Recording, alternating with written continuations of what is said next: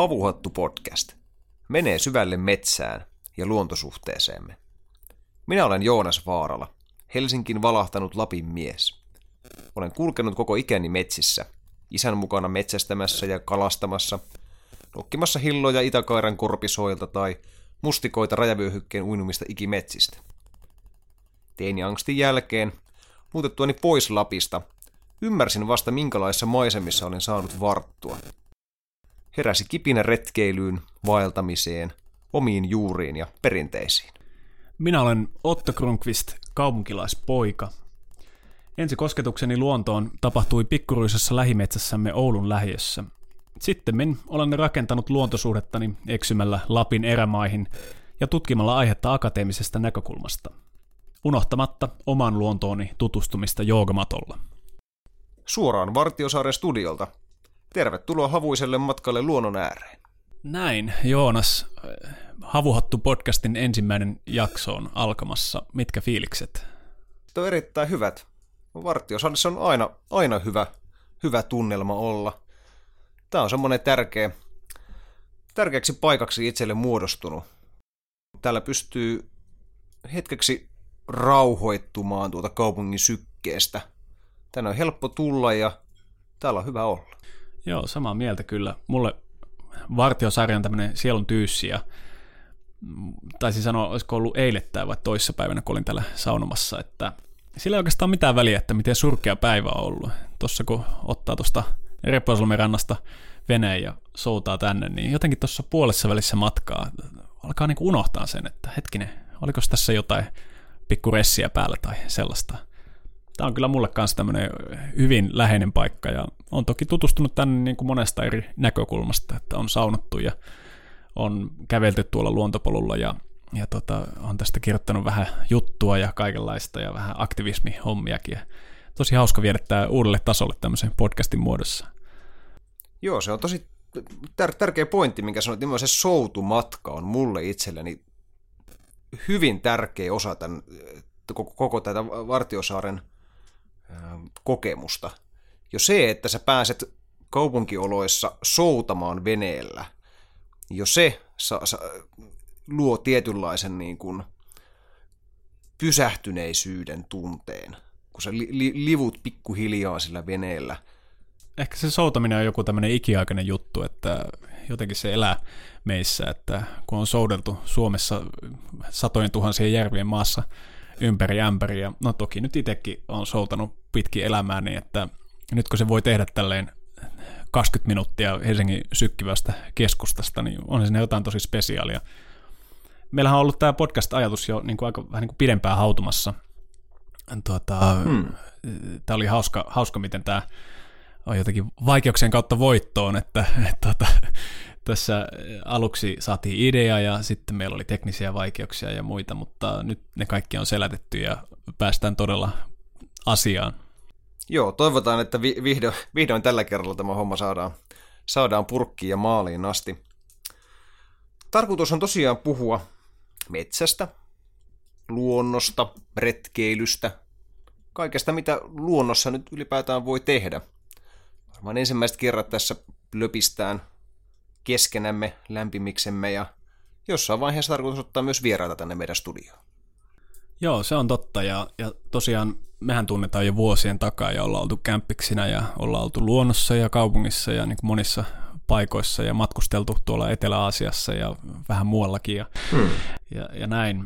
Ja, ja tokihan niin kuin meidän oma luontosuhde on nyt ehkä tässä ensimmäinen jakso nyt ennen kaikkea mennään tänne oman luontosuhteen läpikäymisen kanssa, mutta ehkä jossain vaiheessa sitten saadaan vieraita tänne studioon ja äh, erilaisia näkökulmia ja erilaisista taustoista ihmisiä ja erilaisista näkökulmasta luontoon kattovia ihmisiä. Ja, ja tietenkin se, että metsä on tavallaan tässä niin kuin ytimessä, mutta kyllä huomaa, että lopulta metsä on yksi näkökulma, jonka voi ottaa ja sitten se laajenee ylipäätänsä tämmöiseen kokonaisvaltaiseen luonnon ymmärtämiseen, myös ehkä meidän oman luonnon ymmärtämiseen jollain tavalla ja siitä keskustelemiseen.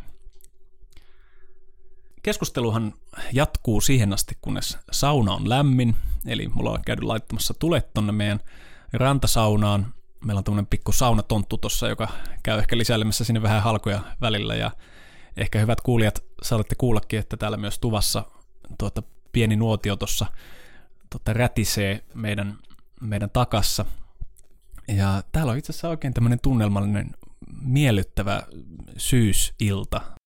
Mun on vaikea kuvitella, mikä voisi olla parempi paikka tehdä podcastia luontosuhteesta kuin tämä Vartiosaaren mökki, vai mitä olet tästä mieltä?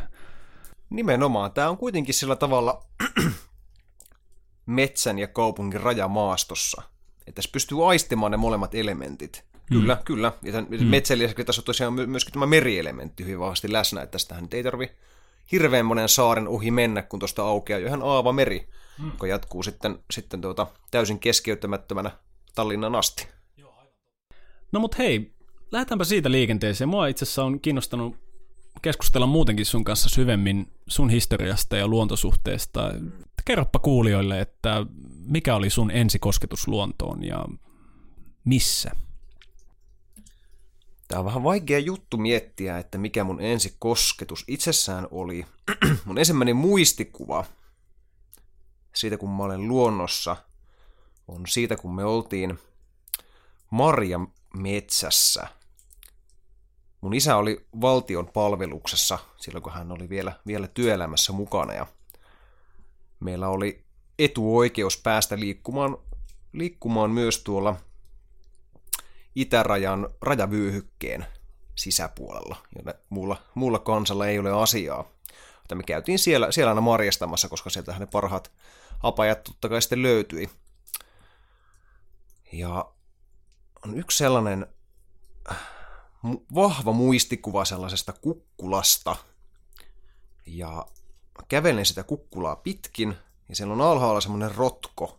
Ja se rotko kiehtoo mua tosi paljon. Mä lähden kulkemaan sitä, sitä rotkoa kohti, ja sitten mua estetään, että mä en, pääse sinne.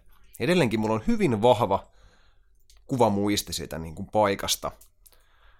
Ja mä oon yrittänyt vähän niin kuin metsästää ja, ja kartoista ja kysellä, kysellä vanhemmilta, mutta mä en ole vielä löytänyt sitä paikkaa.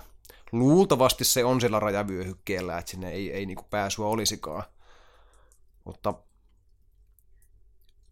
mä en ole ihan varma, että on, onko tämä välttämättä todellinen muisto. Koska niin kuin tiedät, niin lapsuuden muistot monesti vähän se, se, sekoittuu, sekoittuu niin kuin fiktio ja fakta aika vahvasti keskenään. Mulla on myös hyvin, hyvin lähes yhtä vividi muistikuva siitä, että mä olen nähnyt, nähnyt sellaisen kolmen kämmenen kokoisen perhosen lentävän, lentävän meidän kesämökin niityllä. Mä edelleenkin muistan sen perhosen värit todella vahvasti. Tämä luultavasti oli uni. Hmm. Mutta nämä, nämä muistikuvat on ihan yhtä vahvoja näistä kahdesta asiasta. Mutta tämä, tämä on niin kuin ensi, tämä lu, luultavasti se on ihan tosi, tosi, tosi tapahtuma. Mun luontokokemukset lapsuudesta on vahvasti tällaisia tarvelähtöisiä. Et mä oon, aika paljon vietettiin aikaa siellä metsässä, mutta siinä oli aina joku funktio. Sitä metsästä aina haettiin jotain konkreettista. Ei niinkään muistoja tai elämyksiä. Toki niitä tuli siinä ohessa, mutta tarkoitus oli kuitenkin saada sieltä metsästä mukaan jotain konkreettista. Eli marjoja, metsäriistaa, kalaa, sieniä, joulukuusia, mitä nyt milloinkin. Mun isä siis rakensi tuonne Oulun Kaakkuriin omakotitalon ja, ja tota, meillä oli siinä semmoinen ihan pieni lähimetsä, metsän tilkku. Ja mä muistan silloin ihan jo varhaislapsuudessa, että siellä oli tämmöiset pronssikauttiset rauniot. Ja siellä oli hautaröykkiöitä. Ja meillä oli tapana aina mennä tietenkin sinne sitten leikkimään ja, ja ihan yleisestikin vaan oleilemaan. Ja ja siellä oli semmoinen kyltti, jossa luki, että mä en ehkä ihan tarkkaan muista, mitä siinä tarkalleen ottaen luki, mutta siinä luki, että lain suojaama. Ja se lain suojaama oli jotenkin, että vau, että ehkä nyt jos me ollaan tässä tosi niin kuin, hurjasti, niin sitten tulee poliisia ja vie meidät putkaan tai jotain tällaista. Ja toki ihan pikkulapsenakin olin jonkin verran niin kuin ihan tuommoisissa niin kuin luontokohteissakin käymässä. Mutta oikeastaan se lähimetsä oli se, siellä Oulun lähiössä, missä koin ensimmäistä kertaa tämmöisen niin kuin luonnon läheisyyden ja luonnon läsnäolon. Ja se on se, mistä mulla se oikeastaan lähti. Mutta musta tuntuu, että mä vähän hukkasin sen ehkä tuossa teiniässä. Mua ei niin kiinnostanut luonto oikeastaan missään muodossa. mua kiinnosti vaan se, mitä Oulun keskustassa oli, ja Oulun keskustassa on paljon betonia, eli vietiin aikaani kovilla alustoilla. Siellä oli tämmöinen betonin, betonista rakennettu teatteri ja kirjasto ja, ja muuta, ja Oulun torilla, ja ja, ja sitten oli siellä jotain puiston tynkää, mutta, mutta sitten kaupunki vähän vei mennessään. Että oikeastaan sitten aikuisiellä silloin lähdin uudestaan rakentamaan tätä suhdettani metsään ja luontoon ja, ja 20 lähdin sitten kokeilemaan vaelluksia ja muita tällaisia ää, tapoja nauttia luonnosta ihan itsenäisesti. Eli se meni tämmöisen aika pitkän kaaren kautta. Ja täytyy ehkä sanoa, että se tuli myös niin kuin puolittain tämmöisestä niin kuin ehkä älyllisestä kiinnostuksesta. Että jotenkin kaikki mun kirjailijat, joita mä luin, ja kaikki semmoiset ajattelijat jotenkin korosti tosi paljon niin luonnon merkitystä ja muuta. Ja mä ehkä ajattelin, että okei, jos se on niille ollut niin tärkeää, niin ehkä jos mäkin haluan olla älykkö, niin munkin pitää sitten tutustua luontoon uudella tavalla. Se on hauska, miten me on päädytty ihan samojen asioiden ääreen aivan eri reittejä. Mun, mun, mun, mun, taas, mun kiinnostus taas niin kuin sitten, totta kai teini, niin kuin tuossa alustuksessa puhuinkin, niin, niin teini-angstin aikana nyt toi metsässä liikkuminen ei ihan kauheasti kiinnostanut, eikä isän, isän vö, vö, völjyssä, völjyssä hirveästi tullut hirvimetsällä siinä vaiheessa enää kuljettua, vaan se lähti sitten myöhemmin, myöhemmin niin kuin matkailun, matkailun kautta, etsimisen kautta, fyysisyyden kautta – ehkä vauhdin kautta maastopyöräilystä, sitten se pikkuhiljaa alkoi menemään syvemmälle metsään, syvelle metsään. Mutta se on, se on mielenkiintoista, että, että vuorelle voi kiivetä eri reittejä. Joo, kyllä.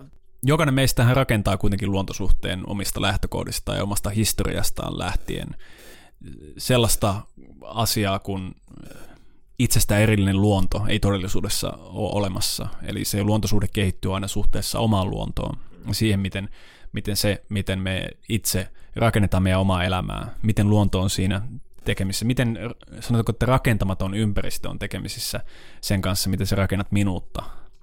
Ja totta kai se on erilainen semmoiselle ihmiselle, joka on kasvanut luonnon keskellä tai jossa on paljon asumatonta ympäristöä ja versus semmoinen ihminen, joka on kasvanut jossain niin betoniviidakossa. Eli tästä itse asiassa aika hauska semmoinen filosofi, uh, Walter Benjamin, joka saksalainen filosofi, joka kasvoi Berliinissä. Berliinissä on ollut ihan pienestä pojasta asti. Ja hänen ajatuksissa oli se aina, että tämä oli vähän vastauksena sen ajan filosofeille, että, jotka arvostivat luontoa ja kunnioittivat sitä ja niin kuin itsessään. Hän sanoi, että kaupunki on kuin luonto. Että sen sijaan, että kun sä menet luonnossa ja sä astut johonkin oksaan, ja se räsähtää ja se, se heti herättää sun aistit ja sä mietit, mitä tapahtuu tai, tai joku muu tämmöinen outo ääni kuuluu metsästä tai muuta, on vastaava kuin se, että sä oot kaupungissa ja sitten auto tööttää ja sun pitää jotenkin vaistomaisesti reagoida siihen. Ja tavallaan sun ihmisaistit toimii er-, edelleen samalla tavalla kuin sä olisit metsässä. Aivan. Joo, kyllä, ja tästä itse asiassa päästäänkin kiinnostavalla aasinsilalla tämmöiseen meidän historia-näkökulmaan. Ihmiskunta on tietenkin elänyt vaikka minkälaisia vaiheita ja, ja, ja ollut kaikenlaisissa erilaisissa ympäristöissä, mutta jos mietitään ihan suomalaisia, tuossa kävin pari viikkoa sitten Kansallismuseossa on muuten kuulijoille tiedoksi, suosittelen lämpimästi käymään. Se on tänä vuonna laitettu pystyyn mun mielestä keväällä tämmöinen näyttely, missä käydään läpi nimenomaan Suomen muinaishistoriaa. Ja hyvin seikkaperäisesti käydään läpi se, miten tänne on ihmiset tullut ensimmäistä kertaa ja viimeisimmän jääkauden jälkeen ja alkanut asettua, kun hiljalleen jää on vetäytynyt, niin sen perässä. Ja miten ne löydöt, mitä on tehty, mitä niistä voidaan päätellä ja muuta tällaista. Ja yllättävän paljon niistä voidaan itse asiassa päätellä. Myöskin ihan siitä tavalla luontosuhteesta, että miten ihmiset on elänyt täällä pohjoisessa, joka on tietenkin hirveän erityislaatuinen luonnoltaan. Näin pohjoisessa harvoin on, no tänäkin päivänä, niin kuin jos katsotaan ihan leveysasteita, niin missä muualla maailmassa eletään. Voisitko vähän kuvailla, minkä tyyppisiä esineitä, esineitä ja, ja artefakteja siellä on? No, joo, siis monenlaisia. Mun lempari oli itse asiassa tämmöinen, tota, no monta lempparia, mutta tämä oli tosi hyvä. Siellä oli siis kivikirveitä eri ajanjaksoilta. Taisi olla varsin ehkä 4000 vuoden takaa. Ja sitten siinä oli rekonstruoitu se, että millä todennäköisesti se varsi on näyttänyt, piirretty siihen ja näin poispäin. Ja siinä mentiin eteenpäin ajassa, että ensin 4000 vuoden takaa löydetty kirves. Nämä on siis arvioita, koska kiveä ei voi siis mitata sen radiohilimittaus on mahdotonta. Siinä ilme, ilme, ilmeisesti tutkitaan niin kuin eloperäisiä aineksia, mit, mitkä on tarttunut siihen kirveen pintaan, kun sitä on käytetty. Ja, ja niitä, niitä, niitä ra, radiohiili ajutetaan sitten näitä, näitä aineksia. Näin mä olen ymmärtänyt. No. Joo, tietenkin arkeologiassahan yksi keskeisimpiä pointteja on se, että ne löydöt asettuu aina kontekstiin. Eli se, mistä ne löydetään, se ympäristö, niin oletetaan, että jos tästä tietystä kerroksesta löytyy vaikkapa luita, joita taas voidaan radiohiilimitata tai muita tämmöisiä organisia aineita, ja sitten sieltä löytyy kirveitä, tai vaikka haudasta löytyy kirves, niin sitten voidaan olettaa, että todennäköisesti samalle aikavälille tämä asettuu.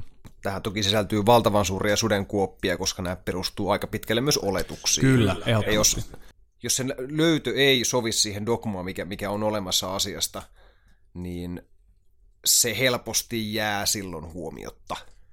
Se on totta, mutta mä annan kyllä kredittiä siitä, että Suomessa arkeologinen tutkimus on, on kyllä hy- suhteellisen hyvälaatusta, eli siinä ei ole taustalla niin paljon semmoista poliittista niin kuin intressiä näyttää asiat tietyssä valossa, niin kuin joissain maailmankulttuureissa on, se on nykyäänkin politiikassa semmoinen käsikassara. Mutta palatakseni tähän Kirves-näyttelyyn, niin siellä oli siis, mennään siitä 4000 vuodesta sitten 2000 vuoden takaa, sitten taas niin kuin ajalasku alusta ja eteenpäin, ja sitten taas tuhat ajalaskun jälkeen alkaa tulla niin kuin rautakausi ja, ja aletaan kirvesteknologia edistyy. Ja viimeisenä siellä jonon perällä on vuoden 2017 Fiskarsin kirves, ja mä vaan katoin sitä, että hitto, se on kyllä hyvä kirve. Kyllä se on luultavasti huomattavasti helpommin sen pölkyn saa halki kuin sillä 5000 vuotta vanhalla kirveellä. Mutta epäilemättä sekin on toiminut. On varmasti, ja näitähän pääsee testaamaan myös. Toinen, missä kävin tänä kesänä, oli Saarijärvellä on tämmöinen kivikauden kylä, missä pääsee testaamaan itse asiassa semmoista niin kuin mallia, että miten, ja on, on se kyllä, täytyy sanoa, että hito hankala hommaa saa sitä puuta pilkottua. Mutta yksittäisistä esineistä aivan ehdottomasti semmoinen, joka äh, sykähdytti eniten, oli joutsenen luusta tehty pilli. Eli ei oltu ihan... Mistä se oli löydetty? En muista, mutta ei oltu myöskään ihan varmoja, onko se pilli. Se saattoi liittyä myös kalastukseen, mutta spekuloitiin sillä. Ja mua jotenkin henkilökohtaisesti aina kiehtoo silloin, kun esihistoriasta voidaan löytää jotain sellaista, mikä osoittaa kulttuuria ja sitä, miten ihmiset on ilmaissut itseään. Ja se oli jotenkin tosi hieno nähdä, että semmoistakin on, niin kuin, suostuttiin edes niin kuin spekuloimaan sillä, koska tietenkin historiassa on kaikenlaisia oletuksia siitä, että millä tavalla ihmiset on elänyt tämmöistä niin kuin surkeata elämää, eikä ole paljon siellä pillejä soitellut tai mitään muuta tällaista. Venty pelkkien vaistojen varassa. Ja... Mutta se, mikä sieltä välittyi tosi paljon, oli se, että niin kuin, jos ihan tämmöistä luontosuhdetta miettii sinne niin kuin todella kauas, niin silloin on oltu todella taitavia kalastamaan, taitavia metsästämään. On todella osattu myös rakentaa, niin kuin myöhemmin sitten esimerkiksi Yliin Kierkkikylästä löytyy rakennelmia myös tältä Saarijärven Kivikauden kylästä, jossa on pari taloja, on rakennettu puusta, sammaleesta, kaivettu maan alle ja, ja se on huikeaa katsoa myös, että miten taitavia ne ihmiset on ollut. No sen ajan korkea teknologiaa. Kyllä. Kyllä. Puhumattakaan siitä, minkälainen luontotuntemus niillä ihmisillä on ollut, miten hyvin ne on osanneet lukea pieniä merkkejä. Ne on osanneet lukea, että kun tämä kasvi kasvaa tällaisessa kohdassa, niin silloin luultavasti sieltä löytyy myös to- toisenlaista kasvillisuutta ja luontotyypit on tunnettu todella hyvin. Niille ei välttämättä osattu antaa nimiä, mutta kaikki pienetkin merkit on aina kertoneet jotain. Myöskin tämä luontokalenteri on näillä ihmisillä ollut hyvin hanskassa. Pienistäkin merkeistä on pystytty päättelemään asioita, missä vaiheessa mikäkin, mikäinenkin sykli on menossa. Syklit toistaa toisiaan. Pienistä merkistä pystyy päättelemään kevään tulon, keskikesän. On osattu katsoa, milloin aurinko on korkeimmillaan. Osa, osattu sitä laskea, laskea about juhannuksen aika. Kun sä elät pelkästään luontoympäristössä – niin se luontoympäristö on ainoa ympäristö, minkä sä tunnet. Ja silloin sä tunnet sen ihan pirun hyvin, koska sun täytyy. Se sun koko selviytyminen on kiinni siitä, kuinka hyvin sä pystyt niitä pieniä merkkejä lukemaan. Kuinka sä osaat jäljestää niitä eläimiä, sä osaat lukea niitä jälkiä, kuinka tuoreita ne on. Sä osaat katsoa, että joltain alueelta on halla vienyt marjat, täytyy siirtyä seuraavalle alueelle, vähän korkeammalle, minne halla ei ole tullut. Ja tämmöinen tietotaito kulkee suvussa vuosi satoja, satoja tu, tuhansista toiseen. Aivan, tämä on, tämä on tosi kiinnostavaa.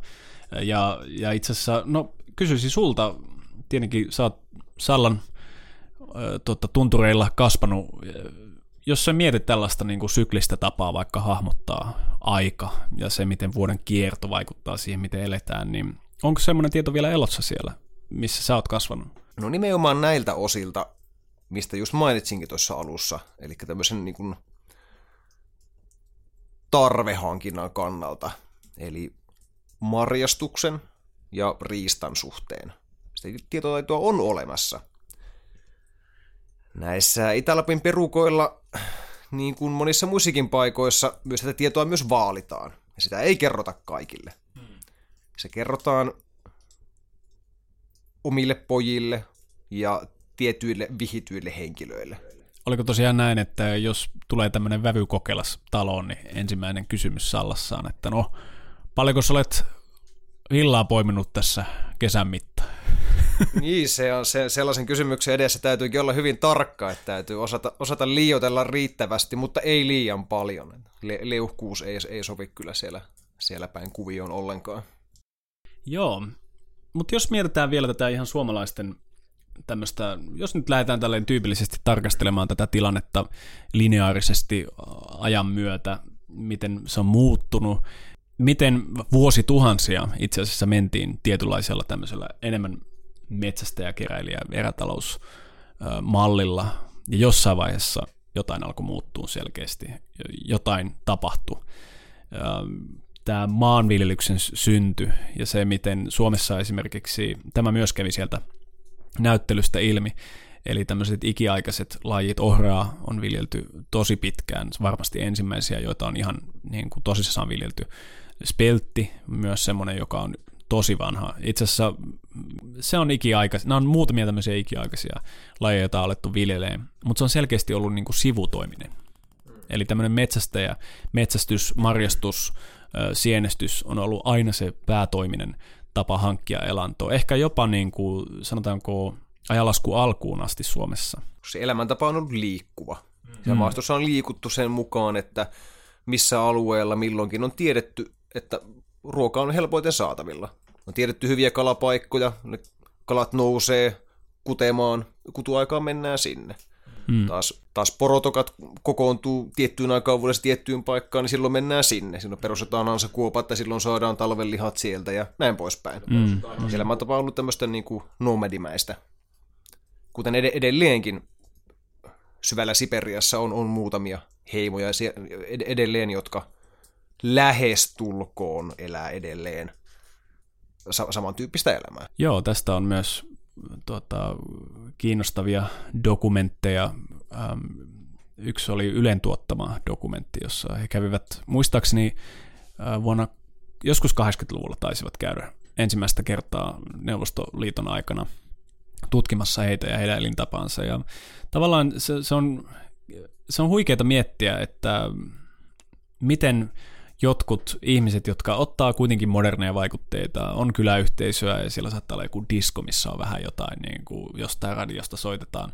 Hmm. Ja sitten kuitenkin eletään niin suurin osa vuodesta ja niin kuin suurin osa elämästä, semmoista jokapäiväistä elämänpiiristä liikkuu niiden aivan juuri tämmöisten vuoden kiertoon liittyviä asioiden parissa. Että tuo, mitä mainitsit esimerkiksi porojen liikkeistä, Suomessahan porot on käytännössä, no eihän täällä mitään villiporoja enää löydy. Niin porohan tarkoittaa kesytettyä tunturipeuraa. Niin, aivan. Ja kesyttämättömiä tunturipeuroja Suomessa ei enää ole. Kyllä. Et niitä on, on Siperiassa jonkun verran ja eteläisen Norjan tuntureilla niitä elää jonkun verran. Mm. Mutta käytännössä kaikki tunturipeurat Suomessa on kesytetty poroiksi. Joo, mutta selvästi tosiaan jotain tapahtui maanviljelyksen alkamisen aikoihin.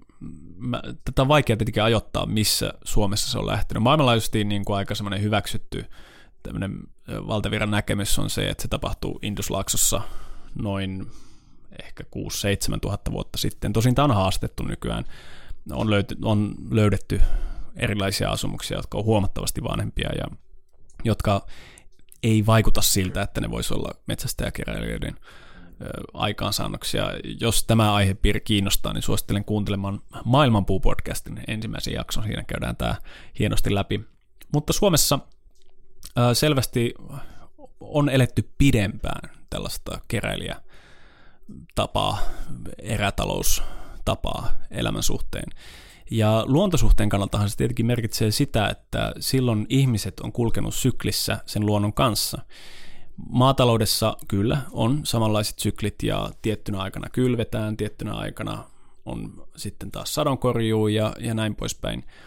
Mutta se on ehkä vähän erilaista.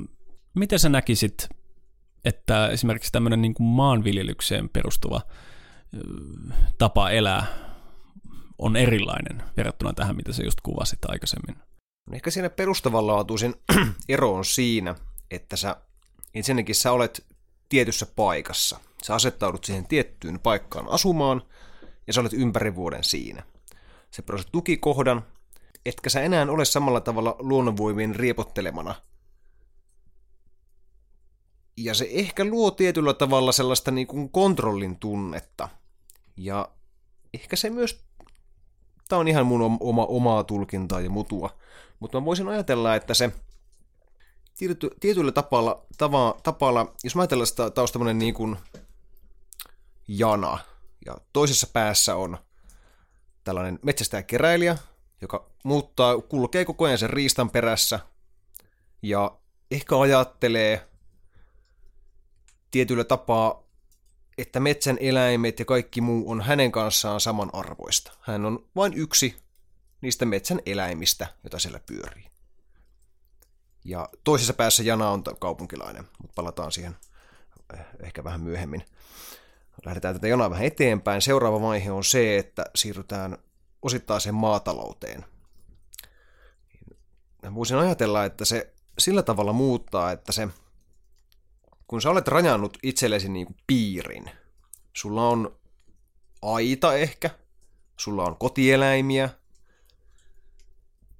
niin ne muut metsän eläimet muuttuu ehkä enemmän uhaksi siinä vaiheessa. Hmm. Ja se jollain tavalla, se erottautuminen alkaa ehkä niin kuin siitä. Hmm, aivan. Miten sä näkisit taas? Joo, tosi, tosi kiinnostava näkökulma. Nimenomaan tuo metsän eläinten ehkä pelko hmm. ja jonkinlainen tavallaan halu rajata itsensä muista metsäneläimistä ja että he eivät vahingoita omia eläimiä. Niin se tulee sun omia eläimiä. Niin, kyllä. Nimenomaan, että sä omistat itse asiassa hmm. eläimiä. Kyllä. Ja... Kun sä aikaisemmin olet vaan poiminut sen, mitä sä olet tarvinnut tai saanut. Niin, aivan. Ja pienimuotoisesti ehkä niin kuin metsästänyt tai... E, useimmathan tutkimukset sanoo, että itse asiassa hyvinkin pitkälle, melkeinpä jopa niin kuin sanotaanko sadan vuoden taakse tai, tai myöhemminkin suomalaisten ruokavalio on ollut kasvispainotteista ja se on liittynyt nimenomaan näihin vuoden kierron tapahtumiin, milloin liha on nautittu, eli se ei ole tavallaan ollut mikään niin kuin ensisijainen proteiinilähde ihmisille. Ja tästä itse asiassa oli hyvin kiinnostava Perttu Häkkisen podcastissa tai tässä Yle ohjelmassa oli karhusuhteesta, suomalaisten karhusuhteesta. Vahva suositus kyllä. Joo, se on huikea, huikea pätkä, suosittelen kuuntelemaan. Ja siinä puhuttiin nimenomaan siitä, miten karhu muuttuu tällaisesta suorastaan myyttisestä eläimestä uhaksi, jonkinlaiseksi... Niin, haittaeläimeksi, mistä aletaan maksamaan tapporahaa. Niinpä. Ja karhuhan itse tässä lähetyksessäkin tuli, tuli ilmi, että karhuhan oli käytännössä Suomessa tapettu sukupuuttoon mm. 1800-luvun loppuun mennessä. Joo, kyllä, ja tätä tapporahaa maksettiin 1950-luvulle asti. Kyllä. Tokihan suomalaisen luontosuhteessa varmaan itse väittäisin, että yksi suurimpia niin, muutoksia, suurimpia suorastaan vallankumouksia ei ehkä ollut niinkään maanviljelyksen tuleminen, vaan kristinuskon saapuminen Suomeen. Se, millä tavalla se muutti sitä koko käsitystä siitä, miten tässä maailmassa tulee elää, mistä lähtökohdista ja, ja miten tämä ympäröivä luonto on suhteessa meihin, muuttuu aivan totaalisesti. Mutta kiinnostavaa on se, että se ei tapahtunut mitenkään nopeasti. Ensin 1100-1200-luvulla katolinen kirkko marssi Suomeen hitaasti, mutta tokihan siis käytännössä rannikkokaupunkeihin sisämaahan oli niin kuin hyvin metsää vielä ehkä jopa 1600-luvulle asti, 1700-luvulle asti. Kun se ajatus siitä, että ihminen on erillinen luonnosta, oli jollain tavalla saanut jalansijaa, se jo muutti paljon. Ja, Luomakunnan kruununa. Tavallaan, joo. Ja tämäkään ei vielä sinänsä ole kovin kummonen juttu. Suomalaisilla varmasti oli niin vahvat ja pitkät perinteet tämmöisessä omassa tavassaan ymmärtää luontosuhteensa, mutta mä uskon, että ehkä yksi yksittäinen tämmöinen, jos voi nimetä, että mikä muutti paljon, oli näiden pyhien tammien kaataminen, lehtojen tuhoaminen, kivien hakkaaminen säpäleiksi. Se on takulla jättänyt sellaisen trauman, se aikansa ihmisiin, että siitä ehkä toivotaan vieläkin. Se ymmärtääkseni oli hyvin järjestelmällistä toimintaa ja, ja, ja sillä, sillä tuhottiin suurin osa Suomessa silloin olleista aktiivisista palvontapaikoista. Kyllä, ja siis tuo itse asiassa, mitä mainitsit aikaisemmin tuosta kontrollista, on tosi kiinnostavaa. Jos ihan mietitään tämmöistä teoriaa siitä, miten itse asiassa viljan ylijäämä on ollut kaupunkien synnyn taustalla opiskelin siis filosofiaa yliopistossa ja tein graduni ranskalaisesta filosofista Michel Foucaultsta ja hänen ajatuksensa on se, että käytännössä se, että lopulta Euroopassa alkoi olla tuossa 1500-1600-luvun korvilla sen verran paljon viljaylijäämää, että pystyttiin, alkoi siis oikeastaan itsestään lähestulkoon muodostua isompia kauppakeskittymiä. Ja ensisijaisesti kulkutautien vuoksi aluksi, mutta myöhemmin monista muista syistä haluttiin kontrolloida sitä millaista elämää sillä kaupungissa eletään. Ja aluksihan se oli lähinnä prinssi, joka saattoi vaan sanoa, että nyt tehdään näin. Hänelle, hänen alamaisensa oli lähinnä vaan tämmöisiä variaabeleita sillä alueella, että siellä on kiviä ja siellä on jokia ja sitten siellä on tämmöisiä ihmisiä. Mutta jossain vaiheessa syntyi tämmöinen, niin kuin, hän kutsuu sitä nimellä subjekti, eli vallankäytön kohde. Halutaan esimerkiksi sanotaanko eristää kaupunki niin, että kun kulkutauti tulee kaupunkiin, miten järjestää ruokahuolto, millä tavalla pitää huoli siitä, että kukaan, joka on saanut tartunnan, ei pääse tartuttamaan muita. Ja tämä kehitys tuli Suomeen hyvin myöhään. Ranskassa, Belgiassa, Briteissä 1700-luvulla oltiin jo todella pitkällä tässä. Silloin alkoi syntyä myös vankilalaitos, sairaalalaitos, monet muut. Suomessa tämä tapahtui oikeastaan suuressa mittakaavassa vasta 1800-luvun lopulla. Ja tällaiset valistusmiehet niin kuin Snellman ja muut alkoi kiertää, tai heidän oppilansa alkoivat kiertää maaseudulla puhumassa hygienian tärkeydestä ja perustamassa kouluja ja muuta tällaista. Ja se tuotiin se tapa, se kontrollin tapa. Snellman niin ehkä voi liittää tai muitakin liitteitä kuin valistusmies. no, joo, no sanotaanko, että itse en ole Snellmanin fani. Mutta nyt kun puhuttiin näistä äh, Snellmanista ja, ja tota, en voi olla ottamatta esiin tietenkin äh, Kalevalan keräjä Lönnruuttia, joka, joka marssi sitten 1800-luvun lopulla tuolla, tuolla Karilassa keräämässä ja Arippa Perttula ja muiden kuuluisien runolaulajien laulajien tuota, perinteitä keräämässä. Se on huikeaa katsoa, että vielä 1860-1870-luvulla Suomessa oli elävä perinne, jonka juuret on selvästi hyvin, hyvin kaukana Eli joka ei oikeastaan muistuta enää, ei muistuta minkäänlaista niin kuin eurooppalaista kulttuuria, joka silloin vielä eli muualla Euroopassa. Suomessa on aika pitkään säilytetty epälineaarinen tapa ymmärtää. Tämmöinen syklinen tapa ymmärtää koko maailma. Ei pelkästään se, että milloin pitää kylvää ja milloin pitää korjata sato, vaan itse asiassa myöskin niin kuin henkilökohtainen filosofia, joka liittyy kaikkiin elämän näkökulmiin. Ja syklisyys on osa, osa koko maailman kaikkiuden kyllä, rakennetta. Kyllä, kyllä. Miten sä, sä Otto sanoisit sellaista ajatuksesta, että kun päästiin nyt tuohon 1800-lukuun, että sellainen tietynlainen, nykyään puhutaan, että varsinkin maaseudulla, että kaupunkilaisten luontosuhde on niin kuin romantisoitunut. Mm.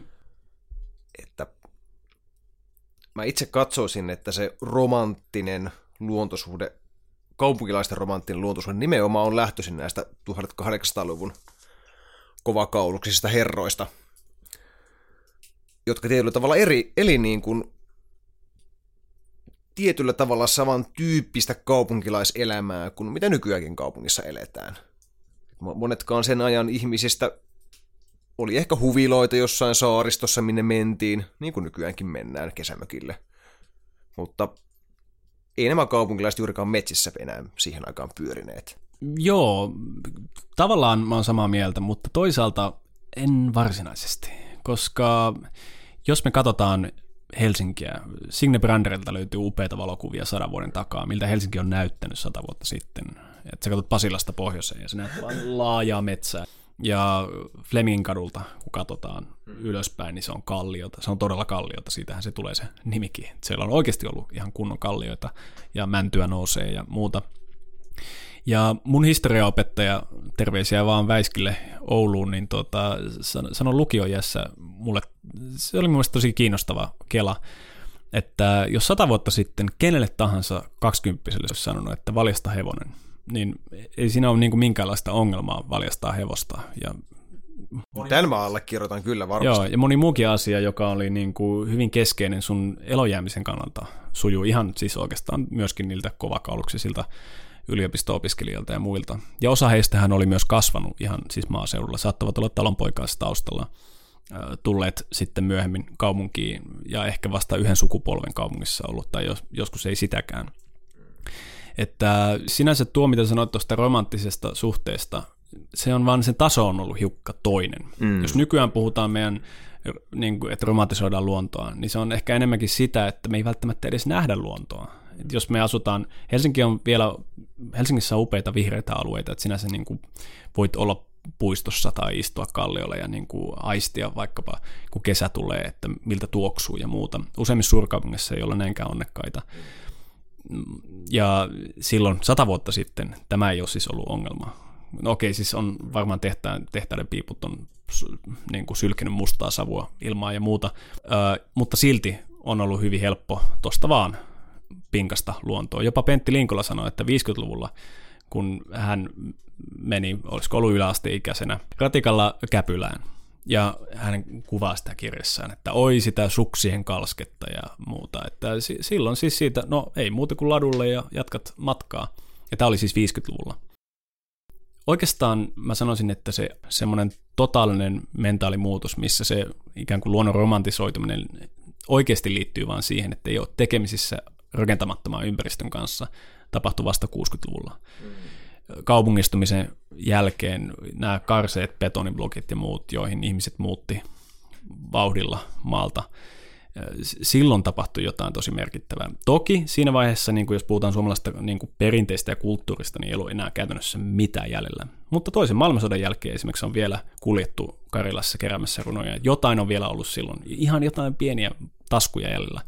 Eli me ollaan tultu tähän tilanteeseen, missä nykyään tietenkin sitten ollaan siirrytty tämmöiseen luonnonsuojelulliseen näkö, näkemykseen, että se vähän, mitä meillä vielä on, tosin siis suomalaiset, jos juteltaisiin tässä vaikka jonkun saksalaisen kanssa, niin uh, huijakkaa, meillähän on, mitä meillä on, metsää ja muuta.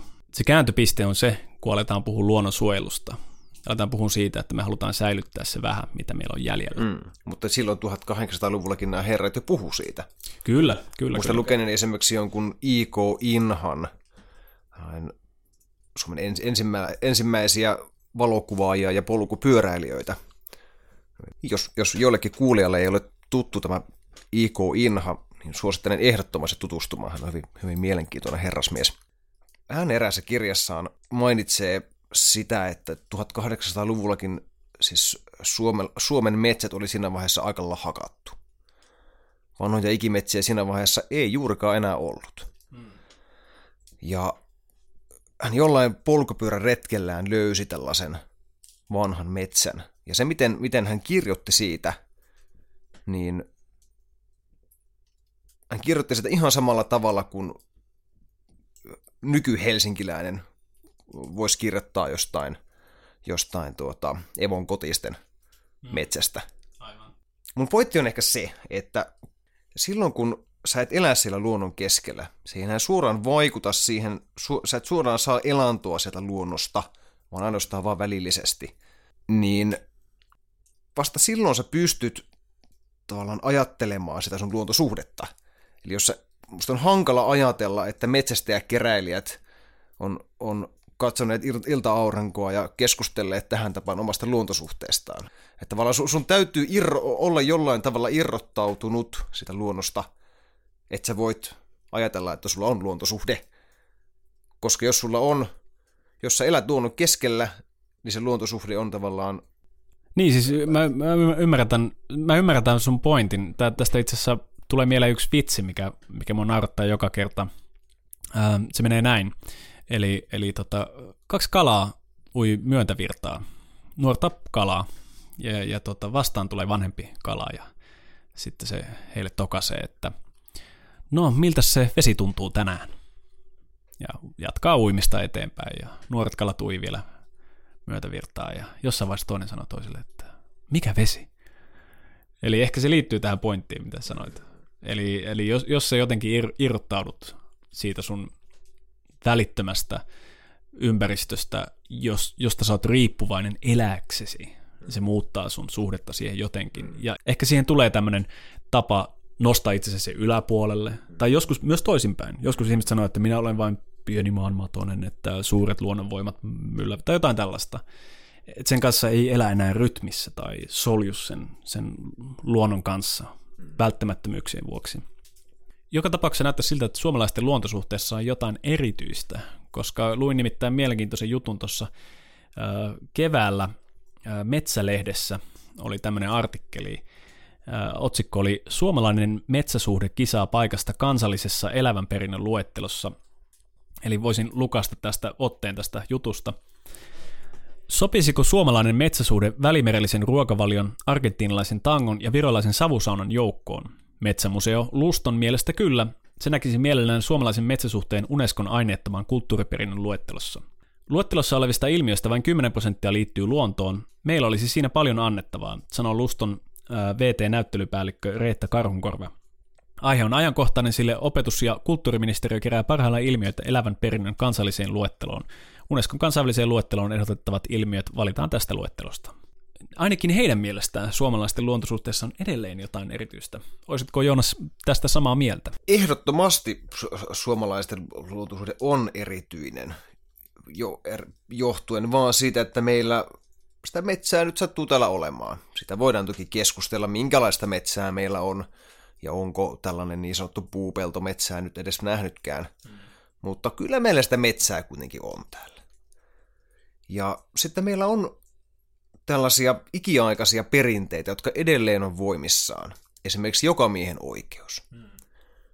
Tämä en lakkaa koskaan hämmästelemättä, että se edelleen on voimassa. Musta se on niin hieno asia, ja meidän kaikkien täytyy taistella sen säilyttämisen puolesta. Joo, se on totta. Se on niin huikea asia ulkomaalaisille, jotka tulee tänne käsittää, että kuka tahansa voi kävellä missä tahansa metsissä, poimia marjoja, sieniä, leiriytyä, kulkea polkupyörällä polkuja pitkin, soutaa kaikissa vesistöissä. Mm. Se on täysin ainutlaatuinen, ei ihan täysin ainutlaatuinen asia, mutta Pohjoismaiden ja Baltian ulkopuolella todella outo juttu. Joo, toinen mikä tulee mieleen on autiotuvat. Ne on, niitä on ollut tosiaan satoja vuosia jo, ilmeisesti vanhimmat on jo, jo useita satoja vuosia vanhoja. Ja, ja tota, se, että, että periaatteessa, jos ei ole siis vuokratupaa, vaan ihan autiotupa, niin että sä voit vaan marssia sisään ja siellä on kaikki sulle valmiina. Ja jos on oikein hyvin pidetty autiotupa, mitä siis monet ei valitettavasti nykyään ole, siellä on vielä kaikki siististi ja ei ole mitään ylimääräisiä roskia ja joku on laittanut sulle sytytyspuut valmiiksi. Kun astuu jossain tämmöiseen autiotupaan, varsinkin pitkän pitkän vaelluspäivän jälkeen, niin se tunne siitä, että joku on ajatellut mua täällä, mua varten laittanut tämän kaiken valmiiksi. Ja vaan siksi, että hän toivoo, että itse tekisin sen saman seuraavaksi. Niin siinä on jotain mun mielestä tosi kaunista ja erityislaatusta. Että eihän Alpeilla esimerkiksi kuvailla, niin voisi tämmöistä kuvitellakaan. No Alpeilla itse on tällaisia refugeita myös. Ah, Siellä on muutamia tämmöisiä sääsuojia, hmm. joissa saa myös majoittua. Hmm. Toki Alppimajat on sitten erikseen, ne on maksullisia ja, ja niissä on, on, on tuota ravintolat ja, ja patjat ja lakanat ja niin poispäin. Mutta kyllä siellä edelleen on tällaisia hätämajoja olemassa. Et sielläkin on ollut tämä perinne ja se edelleen, edelleen on. Okei, mahtavaa. Mä en ole tästä nimittäin tiennyt. Jonkin verran on siis Alpeilla kyllä vaeltanut. Ne on siellä korkeammalla vuoristossa, että ne on tarkoitettu lähinnä vuoristokiipeilijöille niin kuin sää, sääsuojiksi. Joo. Tota, mitäs, mä haluaisin kyllä ehkä nyt kun tuossa aluksi mainittiin, että tota, kaipailtaisiin täällä kuulijoiden tarinoita, niin mä haluaisin kyllä kuulla sulta Joonas jonkun, jonkun hyvän tarinan tuolta jostain sun reissuilta. Olisiko sulla mielessä jotain, mitä, mikä olisi semmoinen kertomisen arvoinen? Kun puhuttiin noista autiotuvista, niin yksi tarina tulee mieleen mun toissa talven hiihtovaellukselta. Mä lähdin liikkeelle Lemmenjoen kansallispuistosta. Ja tämä muistaakseni tapahtui neljäntenä hiihtopäivänä. Mun retki kokonaisuudessaan kesti kolme viikkoa, ja mun ahkiossa oli aika paljon painoa. Joo. Ja rehvakkana miehenä en hirveästi ollut treenannut myöskään tätä retkeä varten, vaan ajattelin, että ne muutamat viikon mittaiset vaellukset, mitä mä aikaisemmin olin, olin tehnyt, niin olin niistä hyvin selvinnyt, niin kyllä, kyllä tästäkin selvitään. Mutta en ymmärtänyt sitä, että umpihangessa 45 kilon ahkion vetäminen on vähän eri asia kuin 15 kilon repun kantaminen selässään. Toki mä olin aikaisemminkin vetänyt ahkiota perässäni, mutta en koskaan näin painavaa ahkiota. Hmm. Ja ensimmäiset päivät meni hyvin sinnillä. Ja sitten pikkuhiljaa sitä, se energiataso alkoi alko vähän hiipumaan siinä. Onneksi ne matkat ei ollut kauhean pitkiä, että ne on maksimissaan 10 kilometrin hmm. päässä toisistaan ne tuvat tällä, tällä mun reitillä. Mutta neljäntenä päivänä mä koin sellaisen romahduksen, mitä mä en ole koskaan eläessäni kokenut. Hmm. Mä olin hiihtänyt jo aika pitkän päivän, varmaan sen 12-13 tuntia. Pitänyt paljon taukoja ja kuitenkin olen sillä tavalla kokenut kulkia, että mä osaan kohtuu hyvin lukea sitä omaa kehoani, että kun tuntuu, että nyt alkaa väsyttää, niin silloin mä pidän tauon, mm. juon lämmintä juomaa, syön, lepään hetken ja sitten jatkan. Sitten mä olin hiihtänyt, aurinko jo oli laskenut, oli pimeetä, mä hiihdin otsalampun var- valossa ja oli todella pehmeitä lunta. Oli hyvin raskasta hiihtää pitkilläkin suksilla, se upotti tosi paljon. Hmm. Ja siinä vaiheessa sitä vaan odottaa, että se tupa tulee sinne eteen. Ja mä tiesin, että se tupa on noin kilometrin päässä. Ja yhtäkkiä musta lähti kaikki energia veke. Hmm. Ja ainoa ajatus, mikä mulla oli, oli se, että mä laitan hetkeksi tuohon hangelle nukkumaan. Ouch. Ja, ja sit, sit, sit, kun mä herään, niin sit, sit mulla on niinku voimaa nousta.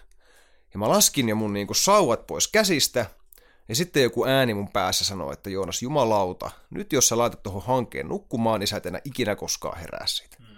Nyt jätkä järki käteen.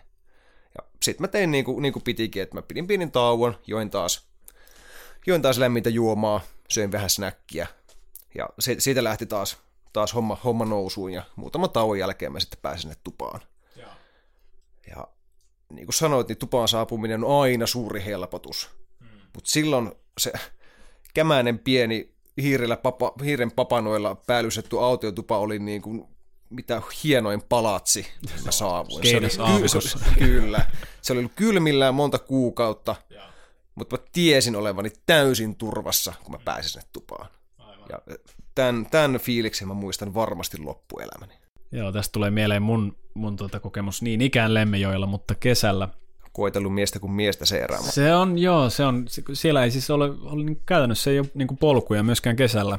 Et, et tietenkin, tai siis no ei kyllä itse asiassa ole muuta kuin siis sen, sen tuota tietty reitti, mikä menee siitä Lemmejoen, onko se nyt länsipuolelta mutta tosiaan tota, lähdin, lähdin uhmakkaasti liikenteeseen, parikymppinen niin kuin kaveri yksin aina, niin kuin olinkin aina vaeltamassa ja, ja tota, mä lähdin ensin vaeltamaan ja, ja kävelin sen, sen, sen tunturin päälle ja sitten lähdin, että okei, tästä nyt sitten tonne noin, että mun kahden tunturin välistä pitää päästä. Että kartan mukaan, kun mä menen sieltä, niin mä tuun joskus sitten sinne Ohajoka ää, kämpälle. Ja oliko näin, että sulla ei ollut GPS eikä kompassiakaan edes? Kompassi oli, mutta kompassi ei ole hirvittävän luotettava itse asiassa lopulta Lemmenjoella, koska siellä on niin paljon rautamalmia. Sitä voi käyttää, mutta kartasta löytyy ne tietyt alueet, missä, siihen, missä siihen ei voi luottaa hirveän Just, hyvin. joo. No näinkään taitava en ollut, koska no viimeistään kuuden tunnin jälkeen aloin olla silleen vähän huolissaan, että missähän mä oikein oon. Mutta kävely jatkui siis vielä siitä 12 tuntia. Eli mä kävelin siis 18 tuntia putkeen. Ja mulla oli siis se, että mä olin ostanut sinne eri, erikseen vielä niin tuolta GTKlta semmoisen niin yhden suhde 50 000 kartan, joka oli tarkoitus olla silleen ihan suhteet, sillä pystyy näkemään, missä menee. Ja mä olin jotenkin vaan luullut, että ne pienet virrat, mitä mä ylitin, että tämähän on selvästi tämä tässä kartassa, mutta myöhemmin tietenkin huomasin, että ei todellakaan ollut. Ja mä olin jotenkin onnistunut pitämään, vaikka olin siis jossain vaiheessa niin kuin käytännössä suolla, olin onnistunut pitämään itseni kuivana, mutta sitten mä tulin semmoisen aivan käsittämättömän ison suon viereen. Ja mä mietin, että okei, kello mä äänestin varmaan jotain yksi yöllä, ja niin kuin, että lähdenkö ohittamaan sitä suota, kiertämään kaukaa, että se vie monta tuntia. Ja mä olin ihan varma, että se on vaan tuon kummun takana, että se on aivan varmasti Aina se on siellä sen seuraavan Aina kummun ja ny- nyppyrien takana. Joo, ja sitten mä näin poroja vetämässä siellä suolle, ja sitten mä olin, että no jos ne porot voi mennä siellä, niin kai mäkin sieltä joku reitin löydän, ja lähdin kävelemään, ja jossain vaiheessa mä astuin vaan ohi, ja suoraan suosilmään, ja upposin sinne molemmat jalat sinne suosilmään, ja raskas rinkka selässä, ja niin kuin, se alkoi oikeasti upottaa. Et jossain vaiheessa se oli niin kuin yli polvien, ja mä kaaduin siitä niin kuin vatsalleni, ja sitten mä yritin niin kuin vetää mun rinka sieltä selästä pois, ja sitten niin kaavin itseni sieltä ylös sieltä suon silmästä. Ja tämä oli just mulla se hetki, että aivan kaikki voimat oli silleen, että ei, nyt ei voi olla totta. Ja siis mun kaikki vaatteet oli tietenkin ihan siinä kurassa ja muusta ja vaihdoin sitten saappaat jalkaa ja istuin siinä, keitin teet ja se oli fiksuin asia, mitä tein sinä päivänä. Ja kävelin siitä vielä siis puolitoista tuntia sen jälkeen. Ja tämä oli siis keskikesä, eli auringonvaloa kyllä piisas. Ja jossain vaiheessa mä olisin, että okei, mun täytyy olla varmaan tässä, että mä pistän tähän teltan, että mä sitten menen huomenna sinne, sinne tuvalle. Ja seuraavana päivänä jatkoin matkaa. Tässä siis tapahtui monta muutakin juttua. Muun muassa leikkasin sormeni kahdesti ja sitten tuota, kattilaa pestessä lensin jokeen ja, ja tuota, monenlaista tapahtui. Just ne mun kuivat vaatteet oli päällä. Ja sitten jossain vaiheessa mä tuun hakkuu aukealle. Ja mä olin, että mitä ihmettä, että eikö tämä pitänyt olla niinku kansallispuisto, että mikä ei voi hakkuu aukea, nyt on älytön juttu. Ja mulla oli yksi palkki enää puhelimessa virtaa, ja sitten mä, mä soitin sille venetyypille, jonka piti sitten hakea mut sieltä pari päivää päästä. Ja se oli, että no nyt, et kyllä oot jossain ihan missä lie. Että mä sanoin, että mä menin siis semmoisen pienen metsätien yli.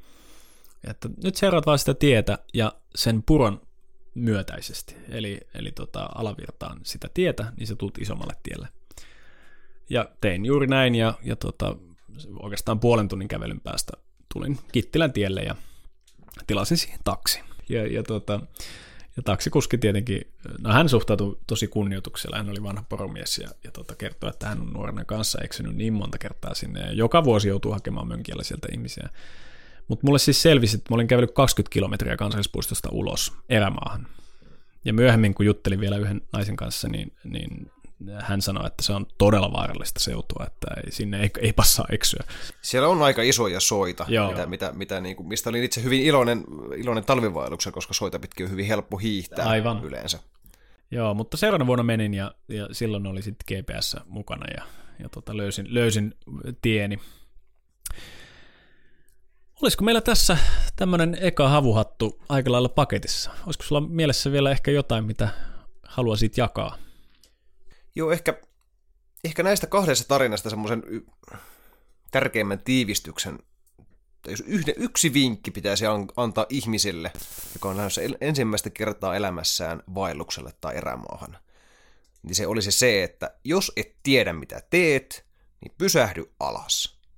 Pidä Aivan. tauko, ota nokoset, keitä kahvit, syö, ja sitten se tilanne näyttää ihan erilaisen. Juuri näillä sanoilla poromies myös minua ohjeisti vastaisuuden varalle ja on myös käyttänyt tätä. Tämä on myös miten, miten minun oma, oma isäni minua opasti erämaassa liikkumaan. Se on, se on tärkein taito, mitä erämaassa melkein voi olla. Kyllä. Se maisema alkaa näyttää aivan erilaiselta, jos sä oot eksynyt, kun sä ensin pidät pienen tauon, saat vähän nosettua sun verensokeria, ja sitten äh, alat sitten tilannetta uudelleen tarkkailemaan. Aivan. On vielä yksi asia, johon haluaisin tämän meidän session päättää. Ehkä jotkut arvon kuulijoista on vähän naureskellut tälle meidän podcastin nimelle ja ehkä vähän ihmetellytkin sitä. Äh, havuhattu. Äh, siitä on monenlaisia assosiaatioita. Mä oon tätä testailu ihmisten kanssa. Useimpia naurattaa ensin. Se on mielestäni hauskaa, että se herättää tällaisia humoristisia reaktioita. Mutta tämä on itse asiassa lainattu Kalevalasta. Ja mä ajattelin, että mä voisin tähän loppuun lainata sen pätkän, mistä, mistä tämä on. Ole hyvä Otto. Metsän ukko, halliparta, havuhattu, naava turkki. Pane nyt metsän palttinoihin, salot verkahan vetäise. Haavat kaikki haljakkoihin, lepät lempivaattehisin. Hopeihin hongat laita, kuuset kultihin rakenna. Vanhat hongat vaskivöille, petäjät hopeavöille. Koivut kultakukkasihin, kannot kulta kalkkaroihin. Pane kuinp on muinaiselta, parempina päivinäsi. Kuuna paistoi kuusen oksa, päivänä petäjän latvat. Metsä haiskahti meelle, simalle salo sininen. Aho vieret viertehelle, suo vieret sulalle voille. Näillä sanoilla toivotamme kaikille kuulijoille oikein rattoisaa syksyn alkua ja me lähdetään tästä nyt saa. Eiköhän mennä saunaan. Kyllä. Kikkis.